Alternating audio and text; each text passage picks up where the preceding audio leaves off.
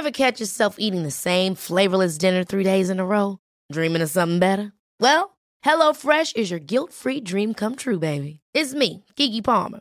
Let's wake up those taste buds with hot, juicy pecan-crusted chicken or garlic butter shrimp scampi. Mm. Hello Fresh. Stop dreaming of all the delicious possibilities and dig in at HelloFresh.com. Let's get this dinner party started.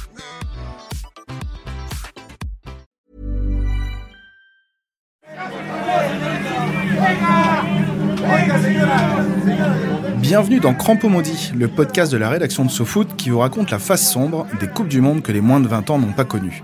Parce que le Qatar, il faut le dire, n'a pas le monopole des histoires édifiantes. Dans ce premier épisode, nous allons vous raconter l'histoire de ce cher Byron Moreno. Byron Moreno, il était arbitre. Et en 2002, lors de la Coupe du Monde en Corée du Sud, il a été accusé par toute l'Italie de l'avoir volé lors de son 8e de finale que la squadra Azzurra a perdu contre, justement, la Corée du Sud. Mais l'histoire de cet arbitre équatorien ne s'arrête pas là, car 8 ans plus tard, il s'est fait arrêter alors qu'il tentait d'introduire 6 kilos de cam sur le sol américain. Retour donc sur le parcours d'une grande bouche qui a enchaîné pas mal d'erreurs de jugement. Crampons maudits. Retour sur quelques-uns des héros oubliés de la Coupe du Monde.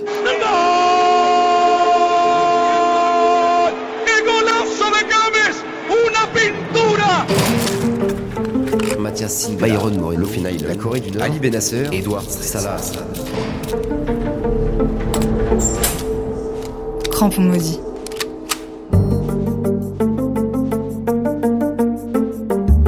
Épisode 1, le Ripou, une histoire racontée par Maxime Marchon et Marc Hervéz avec la voix de Félix Moati.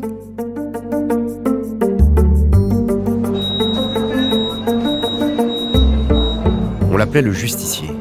Pourtant, dans la nuit du 20 au 21 septembre 2010, peu après minuit, Byron Moreno est tombé entre les mains de la justice américaine alors qu'il se trouvait dans un terminal de l'aéroport JFK à New York.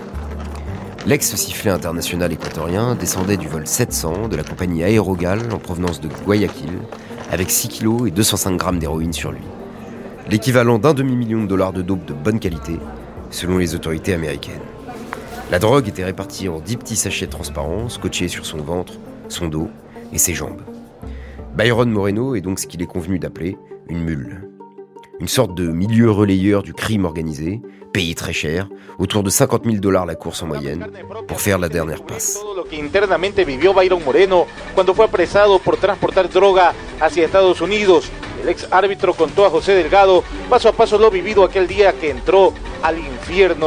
Les instances judiciaires ont immédiatement prononcé l'incarcération provisoire du contrevenant, sans possibilité de libération sous caution. À ce moment-là, le natif de Quito risquait 10 ans de cabane.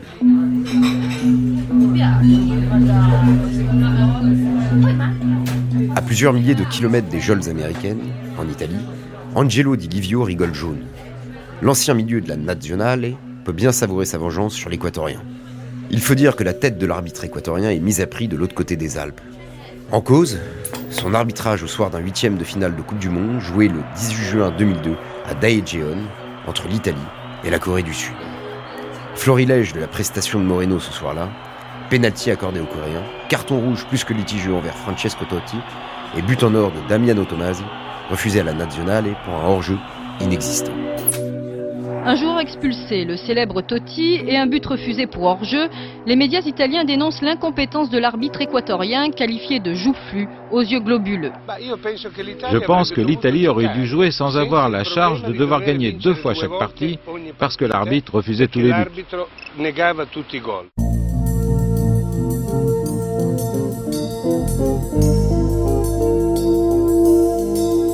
Plus que ces erreurs, les Italiens sont scandalisés ce jour-là par le comportement de Moreno. Il nous prenait de haut, très snob, alors qu'il était très gentil avec les Coréens. Il n'a jamais voulu nous expliquer aucune de ses décisions. Et à la fin du match, il a même refusé de nous serrer la main. Dès le lendemain du match, la polémique enfle. L'arbitre aurait pu faire profil bas, mais il préfère venir affronter la presse italienne, le sourire aux lèvres et la bedaine bien en évidence. Première question d'un journaliste. Monsieur Moreno, comment avez-vous dormi ? Réponse. Parfaitement bien. Je suis très satisfait de mon arbitrage et je pense qu'il m'aidera à être retenu pour le prochain mondial en Allemagne. Puis il se vante un peu en expliquant qu'au test de la FIFA, il a eu 20/20 à l'œil droit et 15/20 au gauche et qu'il court le 50 mètres, en 7 secondes. Lorsqu'il se lève de sa chaise, Byron Moreno est un autre homme. La compétition n'est pas encore terminée, que lui s'est déjà assuré une place dans l'histoire de la Coupe du Monde.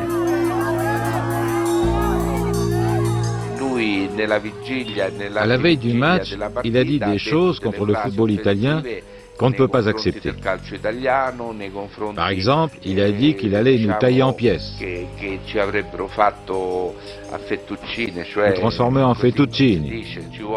Il faut un peu de bon sens dans la vie. Tu ne peux pas cracher dans le plat et vouloir continuer à y manger encore.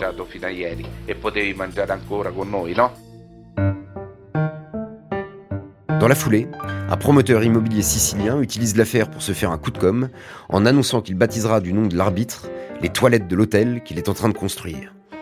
Byron Moreno choisit d'appliquer la même stratégie. Puisque son nom fait vendre en Italie, autant en profiter.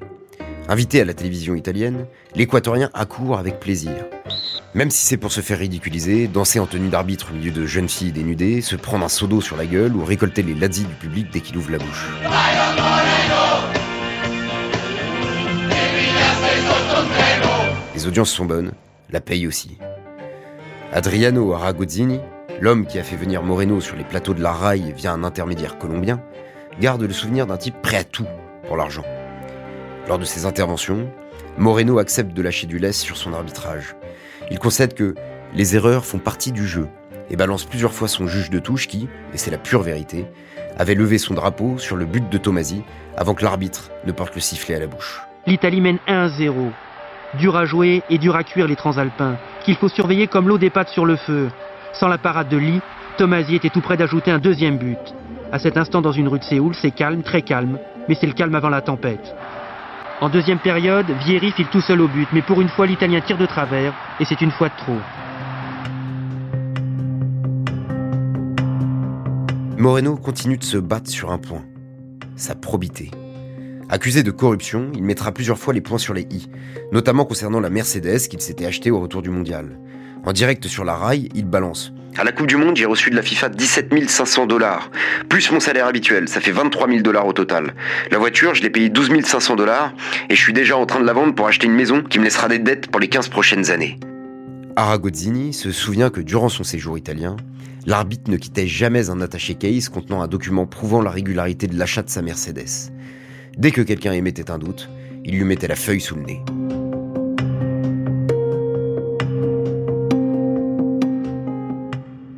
Au pays, Byron Moreno peut en revanche se balader les mains dans les poches. Il est reçu en héros. Lors de son premier match de reprise du championnat, il est accueilli par une standing ovation au moment de son entrée sur la pelouse. Après tout, l'arbitre est l'équatorien qui est allé le plus loin dans le tournoi. Son compatriote Bomer Fierro Chavez, qui fut son assistant durant la rencontre USA-Portugal, va plus loin. C'était une vedette. Il était pratiquement plus célèbre que les joueurs de la sélection. C'était un peu le Pierluigi Collina sud-américain. Byron Moreno sera pourtant vite rattrapé par son destin. À l'automne 2002, il accorde 13 minutes d'arrêt de jeu lors du match entre Liga de Quito et le Sporting Club Barcelona Guayaquil. Suffisant pour que les locaux, menés au score, égalisent puis remportent la partie 4-3. Bizarrement, sur la feuille de match, l'homme en noir ne mentionne même pas un temps additionnel aussi élevé. Un oubli qui lui vaudra 20 matchs de suspension. Après avoir purgé sa peine, Moreno ne met pas longtemps à refaire parler de lui. En mai 2003, 2 matchs après sa reprise, il expulse 3 joueurs du Deportivo Quito dans la même rencontre. Pour le présentateur télé Carlos Victor Morales, qui co-animait une émission sur le foot avec l'ancien arbitre jusqu'à son arrestation, son arbitrage prêtait toujours à polémique. Eh bien, ce monsieur Moreno vient d'écoper de 20 matchs de suspension et une enquête a été ouverte sur ses activités par les autorités du football sud-américain. Motif, monsieur Moreno, toujours généreux, a accordé sans broncher 13 minutes d'arrêt de jeu lors d'un match de première division équatorienne, ce qui a permis à l'équipe de Liga de Quito de marquer 2 buts supplémentaires et de gagner son match 4-3 face à Barcelona de Guayaquil. Or, monsieur Moreno est candidat aux élections d'octobre pour devenir conseiller municipal de Quito. Tiens, c'est pas bien du tout ça, monsieur Moreno. Comme on dit, ça sent la fin de carrière internationale. D'ici, est-ce que les Italiens vendent l'affaire ? Le mois suivant, sous la pression des dirigeants de la fédération, Byron Moreno jette le sifflet, puis se présente à des élections où il se plante largement. Pour continuer dans le foot et rester au centre de l'attention, il ne lui reste qu'une dernière casquette à brandir. Les médias. La radio dans un premier temps, puis la télévision sur Canal Uno. Employé en tant que consultant, Byron Moreno était chargé de décrypter les actions litigieuses.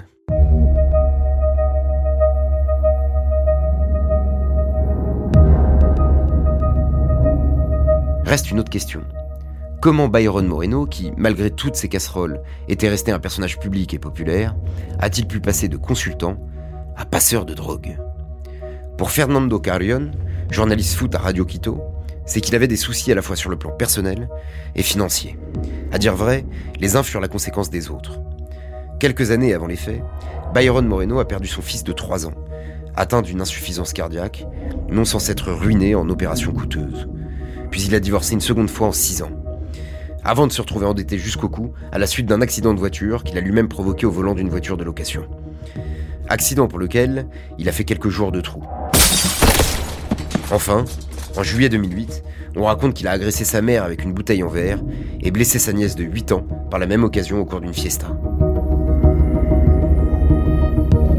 Si ses problèmes de trésorerie étaient connus de certains, la nouvelle de son arrestation a tout de même estomaqué tout le pays, mais surtout son entourage.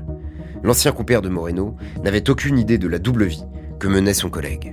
Pour lui, Byron était une vraie tombe qui ne parlait même pas de ses hobbies ou de l'endroit où il passait ses vacances. Quant à ses voyages aux États-Unis, il a appris leur existence en même temps que tout le monde. Bien que cela ne prouve rien, Moreno aurait bouclé en septembre 2010 son 5e aller-retour aux States de l'année s'il n'avait pas été interpellé. C'est ce qu'on appelle aimer les États-Unis, ou savoir gérer sa reconversion. Car il faut bien l'avouer, Byron Moreno avait le profil parfait de la mule. D'abord par sa nationalité, parce que l'Équateur est devenu une zone de transit pour les trafiquants désireux d'exporter. Ensuite, en raison de sa personnalité. Quoi de plus insoupçonnable qu'un mec qui passe à la télé toutes les semaines ?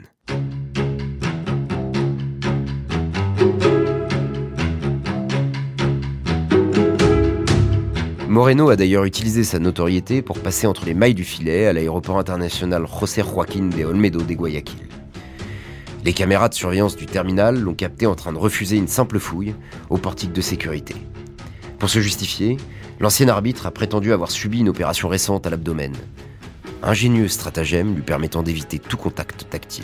La investigación se hará en base a los videos captados por las cámaras de seguridad del sistema de vigilancia del aeropuerto José Joaquín de Olmedo de Guayaquil, que captaron los instantes del ex árbitro ecuatoriano antes de su viaje a Nueva York, Estados Unidos. La grabación, que dura cerca de 45 minutos, registra los momentos en que Byron Moreno, vestido con ropa ligera, ingresa a todas las áreas de chequeo.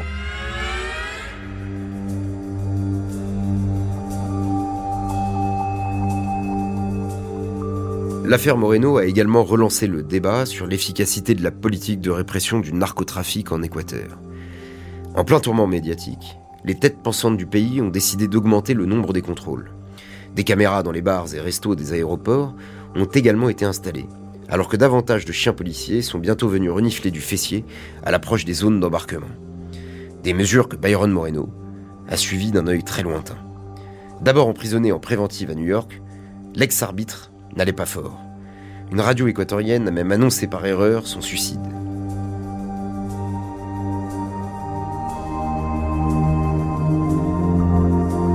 Hola amigos de Buena Onda TV, televisión digital, soy Byron Moreno, quiero desmentir el hecho de que circula por las redes de que he sido asesinado por situaciones de sicariato. Hoy sábado 12 de diciembre, el día de la Virgen de Guadalupe, son las 6:05. Acá en la ciudad de Guayaquil me encuentro en mi trabajo, en la Radio Redonda, y quiero desmentir. Qué pena que exista gente con tan negra alma, con sentimientos tan viles y perversos que busquen hacer daño, porque el daño no me lo hacen a mí, lo hacen a mi gente, a mi familia, a mi hija, y eso solamente Dios lo sabrá juzgar. Estoy bien, gracias a la gente de Buena Onda TV por permitirme llegar a ustedes y decirles que Byron Moreno hay para largo. N'étant pas à un contre-pied près, Moreno commence par plaider non coupable. Au tribunal de Brooklyn, il déclare « Je demande simplement au peuple équatorien de ne pas me juger. Un jour ou l'autre, la vérité éclatera. Je suis innocent. » Puis il change d'avis et reconnaît sa culpabilité le 13 janvier 2011. Une attitude qui lui permet de n'écoper que d'une peine de 2 ans et demi de prison. Peine finalement réduite à 26 mois pour bonne conduite, l'ancien arbitre ayant notamment ouvert une école de football au sein du pénitencier. Extradé en Équateur le 3 décembre 2012, la grande gueule a mis quelques années à refaire parler de lui. En avril 2022, ils remettent une pièce dans la machine en déclarant dans les colonnes de la Gazzetta dello Sport que l'Italie a perdu la rencontre quand Giovanni Trapattoni a préféré faire rentrer Gennaro Gattuso sur le terrain plutôt qu'un attaquant. Il concède bien une erreur dans un tacle trop appuyé de Sunhon Wang sur Gianluca Zambrotta, admettant qu'il avait mal apprécié l'intensité du contact et qu'il aurait dû lui donner un carton rouge. Mais il classe toujours ce match dans le top 3 de ses prestations, allant jusqu'à se donner la note de 8,5 sur 10. Yo creo que luego de la expulsión de Francesco Totti, el haberlo retirado a Alessandro Del Piero fue un error, porque al retirarlo a Alessandro Del Piero, el equipo italiano perdió generación y perdió attaque, cédant espace à son rival. Aujourd'hui, il est désormais de retour à la télé équatorienne pour analyser les erreurs de ses anciens collègues. Sauf que cette fois-ci, il est l'animateur de son propre show, un show qui a un nom, le sifflet de Byron.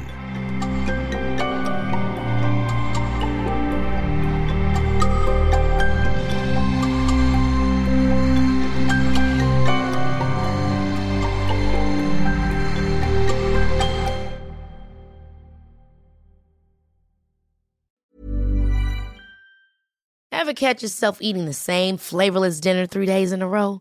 Dreaming of something better? Well, HelloFresh is your guilt-free dream come true, baby. It's me, Keke Palmer. Let's wake up those taste buds with hot, juicy pecan-crusted chicken or garlic butter shrimp scampi. Hello Fresh. Stop dreaming of all the delicious possibilities and dig in at HelloFresh.com. Let's get this dinner party started.